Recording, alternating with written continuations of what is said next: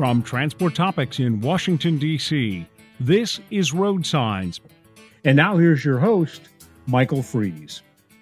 Thank you for listening to Road Signs, the podcast series from Transport Topics that explores the trends and technologies that are shaping the future of trucking. In this episode, we ask, what are fleets doing to bring in more inclusion within their ranks? What are the issues concerning a person of color in leadership? And how does a diverse workforce help the trucking industry? We'll set out to answer those questions in this episode.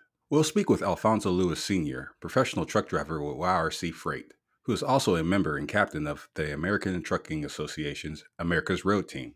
But first, let's speak with Shelley Dellinger from Cargo Transporters. Welcome to the show, Shelley. Thank you, Michael. We covered diversity when it comes to women in the industry. On our previous program, we had talked about women being involved, but I really want to discuss people of color and the LGBTQ community as well. First, I want to talk about your work with the Human Rights Campaign and the certification that your company received. Can you offer any more information on that? Certainly. Our chairman, John Pope, saw that one of our local customers was ranked on the Corporate Equality Index. He made some inquiries and wanted to also, get our Cargo Transporters involved in that. And through tweaking some of our policies and making some changes, we were able to do so. It is a process, and you're scored on workforce protections, that's 30 points, and inclusive benefits. Right now, we offer spouses and domestic partners of the same or different sex health care coverage.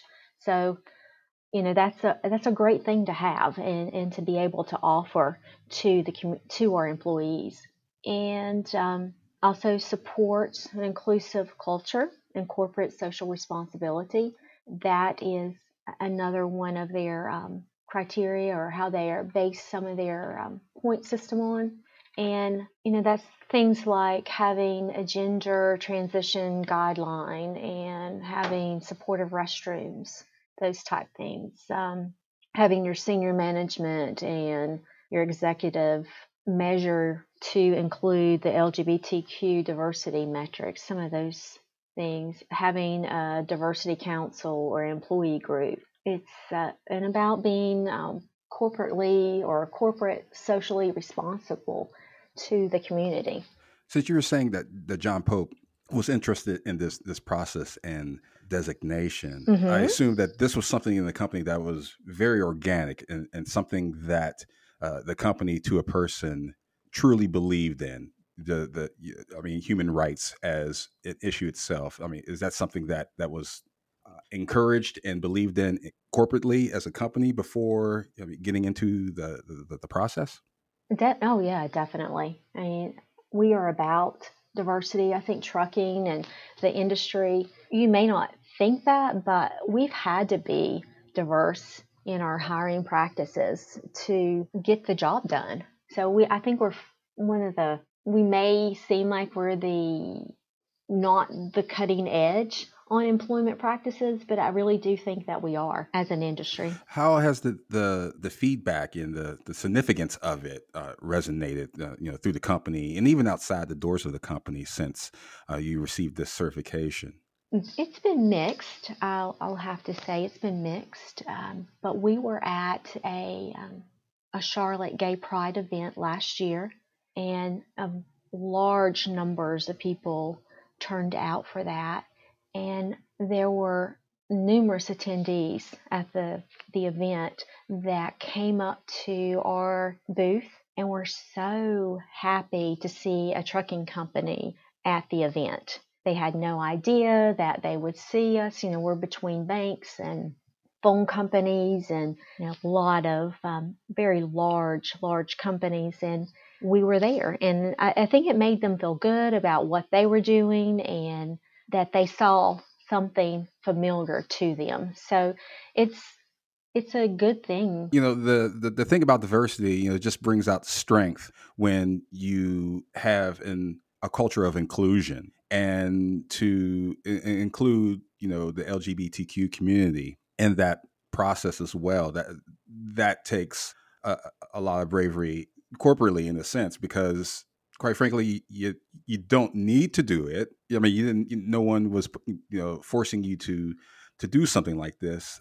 This was a decision that came from the top. So that does include some sort of bravery in that. That's why I asked the question. And when you said things were mixed, I know there were people that felt strongly for that and were proud to have a company share their views on the advancements and the struggles of the community, versus the dark side of things where people are stuck in their views and they have their own beliefs as well. So I mean, can you kind of speak upon that when you said it was mixed, just kind of the reaction from that, and just sort of how, Cargo Transporters as a company, withstands that to move forward and including that particular community? I think I can elaborate on that through the organizations and the programs that we contribute and support. We do support the HR campaign gala.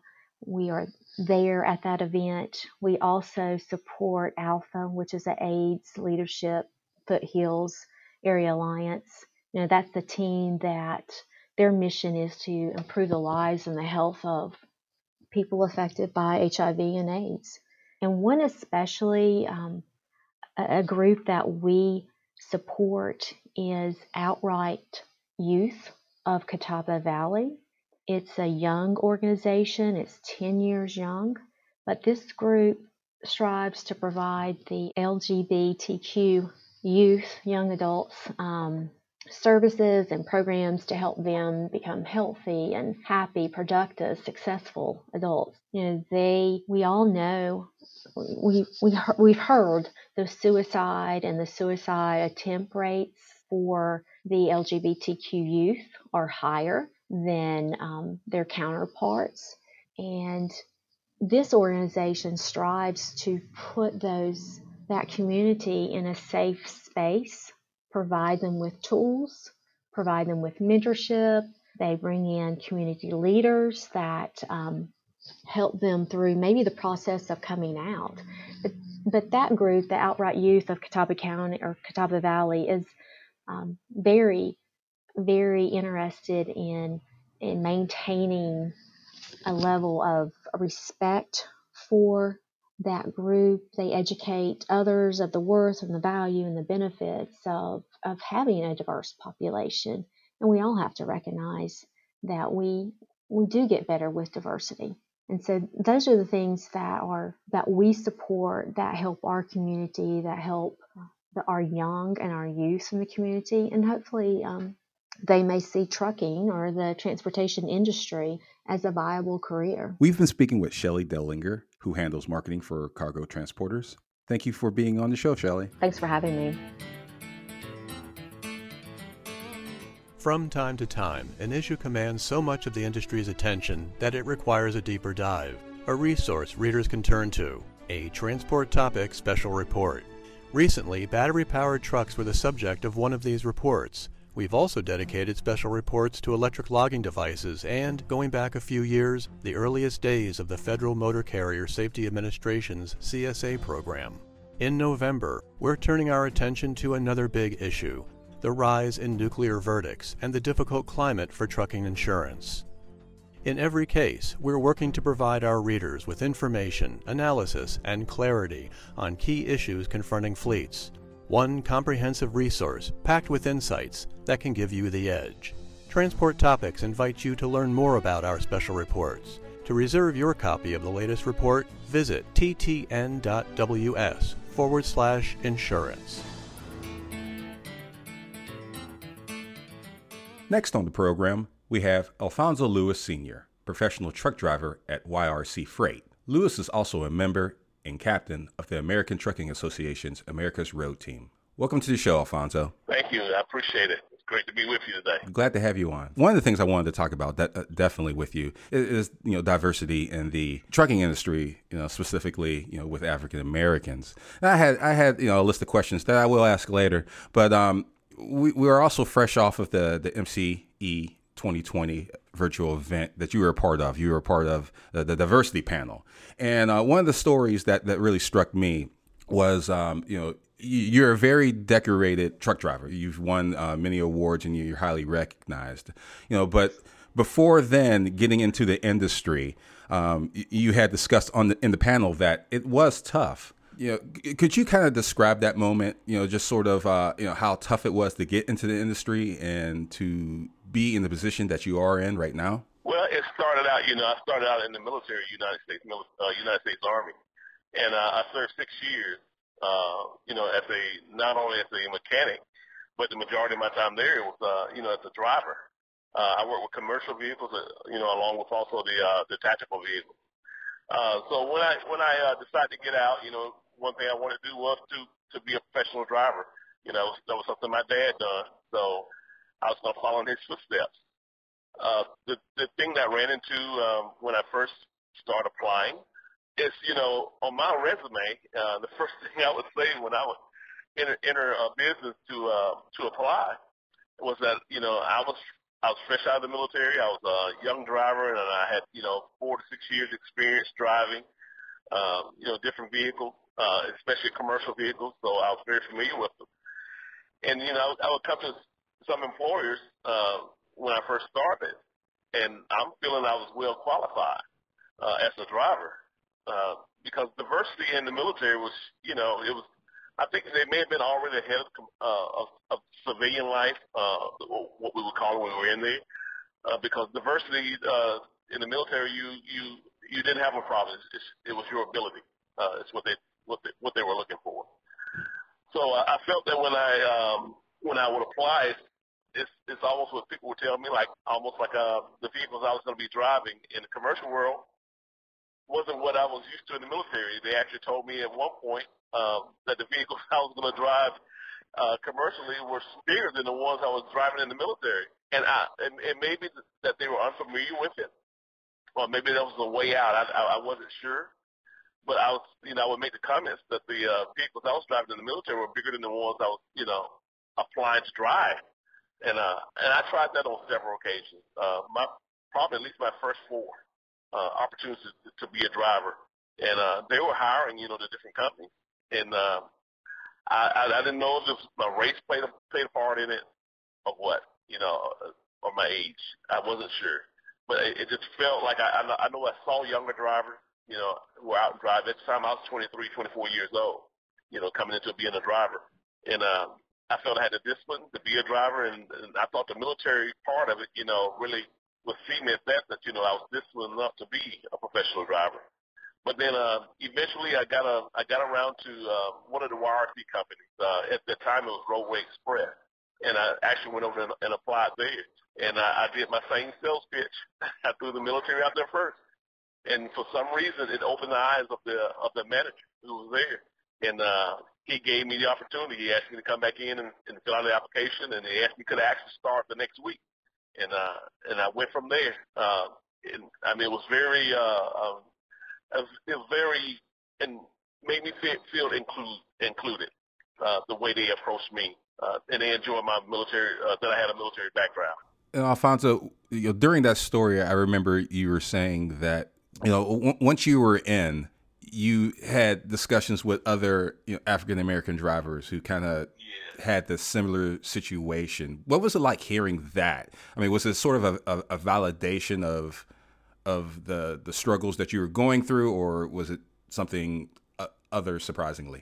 Yeah, YRC, it was Roadway at the time, separate company, but it's part of YRC family. But at that time, when I first got on, and you know how you guys always try to give you a little input, to keep your nose clean, and make sure you do everything well and at the best of your ability. And they were just allowing me to know that, it was hard getting an African-American in there because it's one of the big three companies at that time. And the pay was, great. And, it was a great company to work for. And they always stressed to me how hard it was to get in there.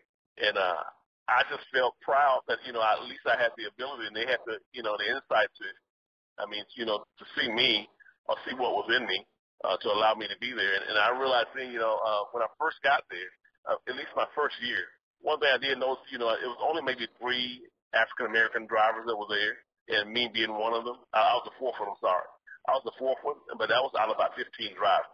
So, first getting in there and hearing those guys tell me to be careful and be aware, it was a little intimidating, but, I knew, I guess I had confidence in myself to go out and do what I needed to do to, to make sure, everything went well. About that confidence, when you continue to go up the ranks in the company and you've you obtained a leadership role, and I believe 2007, correct me if I'm wrong, you were a member of America's Road Team, correct? No, 2007 is actually when I won the National Truck Driver's Championship Grand Champion. Okay, I'm sorry about that. Yeah. No, that's perfectly fine. That year to me, I can almost relive it like it was yesterday. So that year is when I was considered the top driver in the nation. And I was also the first African-American to ever win at the championship. The process of that, just kind of getting to that moment, when you had that particular position, were there any thoughts of, I guess the question that I'm asking is, did that moment give you, I'll say, validation again of the hard work that you had put into your profession? This is something that you've wanted to do for a very long time and make a career out of. I've been driving being I think it had been like 10 to 15 years.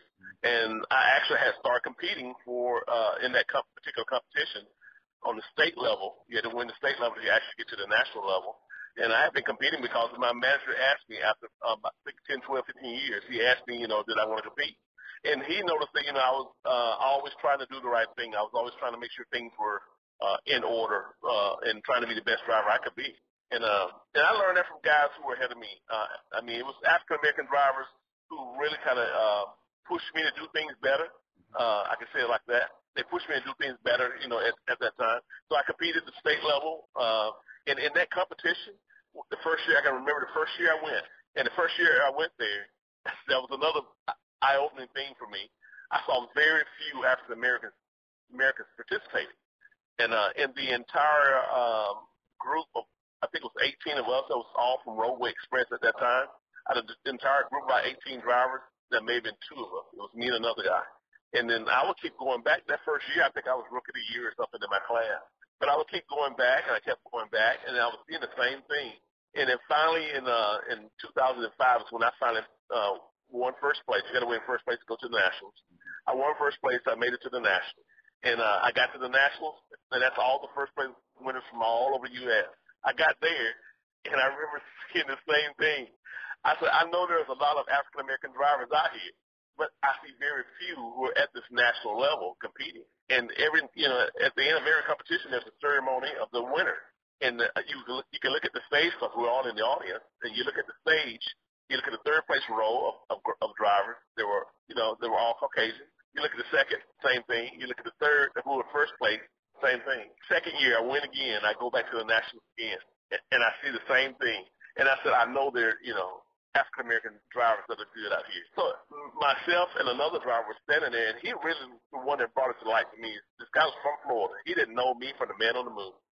But he just came up and just started talking to me, and he was a fellow African-American driver.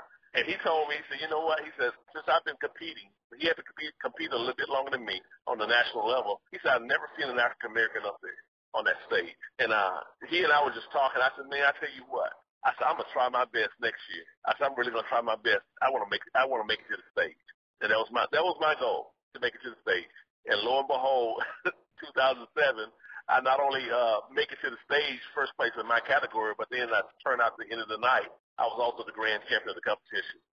So it came full circle for me to actually not see anybody up there, to seeing, myself standing there, on top of the entire class.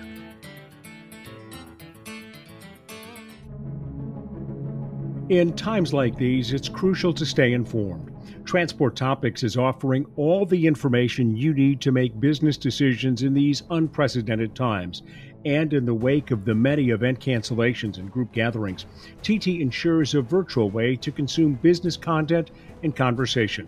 To join the conversation and stay ahead of the news, follow Transport Topics on all social outlets or by visiting ttn.ws /stayinformed.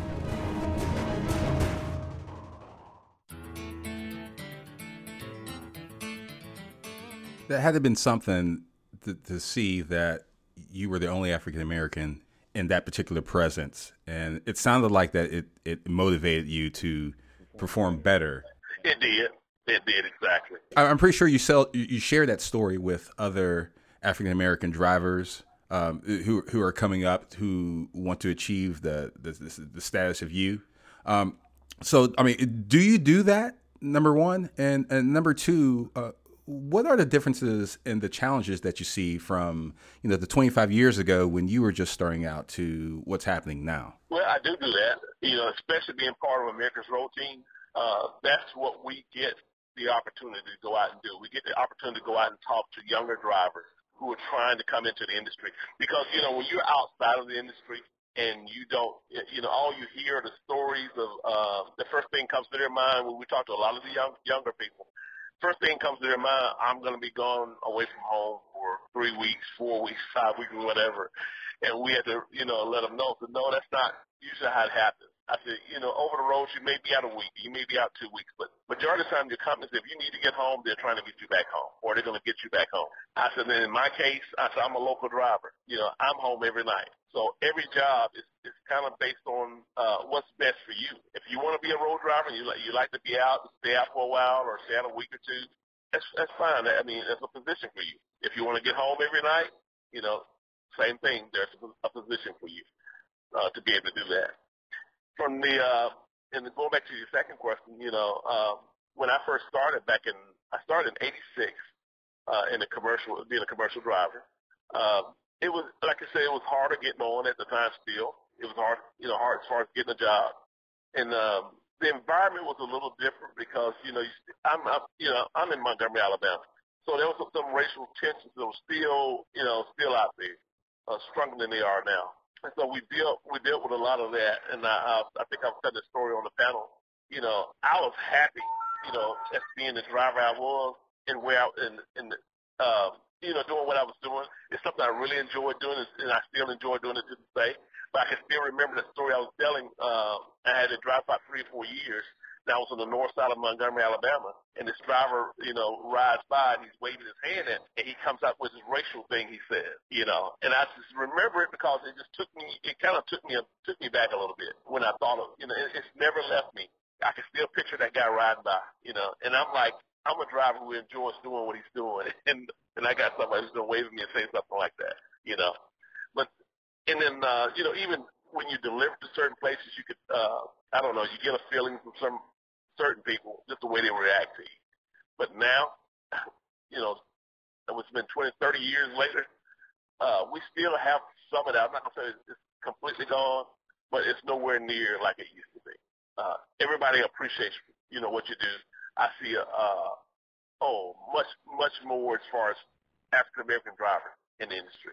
I mean, on a daily basis. I mean, you can see the numbers have completely changed. I remember you saying that on the panel, and I also remember you and the others on the panel as well saying, yeah, you know, a lot of progress has been made, yeah, but there's still work to do. Yeah. My next question, I guess I would like to take the 10,000-foot view of this. What could fleets do?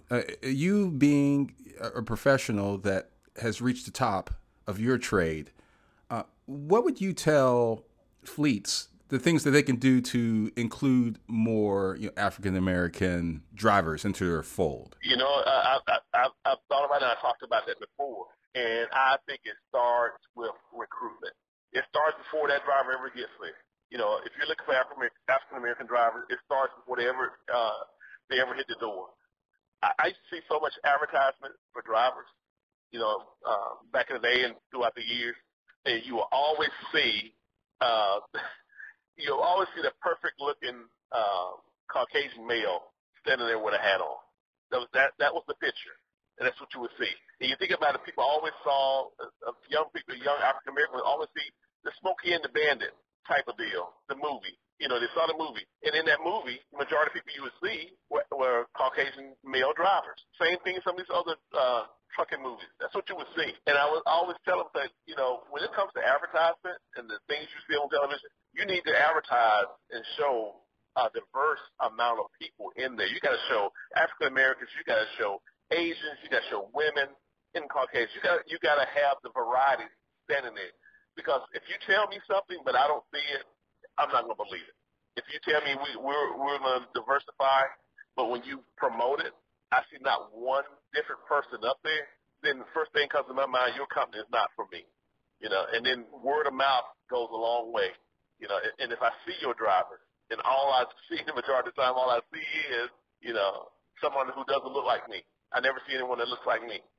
So, you know, that's always been my thing for me, is to have someone on that looks like everybody. You got to advertise, you know, that point. We've been speaking with Alfonso Lewis, Sr., professional truck driver at YRC Freight and the captain of ATA's America's Road Team. Alfonso, thank you very much for being a guest on Road Signs. Oh, thank you. It's been my pleasure.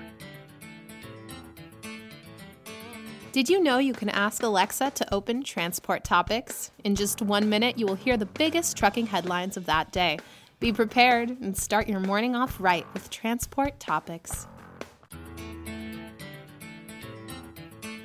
Before we close, let's take a moment to revisit our original questions. What are fleets doing to bring in more inclusion within their ranks? What are the issues concerning a person of color in leadership? And how does a diverse workforce help the trucking industry? As you heard from our guests, trucking companies are becoming more proactive in their diversity efforts. As we focus on that, we understand that when we talk about diversity, we encompass all genders, races, sexual orientations, as well as all faiths. For an industry like trucking, there are many from diverse backgrounds that work day in and day out. It is important to recognize and celebrate our origins and differences to make a better industry. In addition, people of color have had a long history of past struggles. However, as diversity grows, having someone of color in leadership will provide a fresh perspective and build more inroads for other diverse backgrounds to explore a career in trucking. If you enjoyed this episode of Road Signs, please let others know. Rate and review us on Apple Podcasts, Spotify, and wherever you listen to podcasts. If my questions have sparked questions of your own, share them with the Road Signs team or reach me on Twitter at Michael V. Fries. You can email us at share@ttnews.com. We'll read them and respond daily. And of course, we'll be back in 2 weeks with our special Thanksgiving episode. Until then, I'm Michael Fries. Thank you for listening.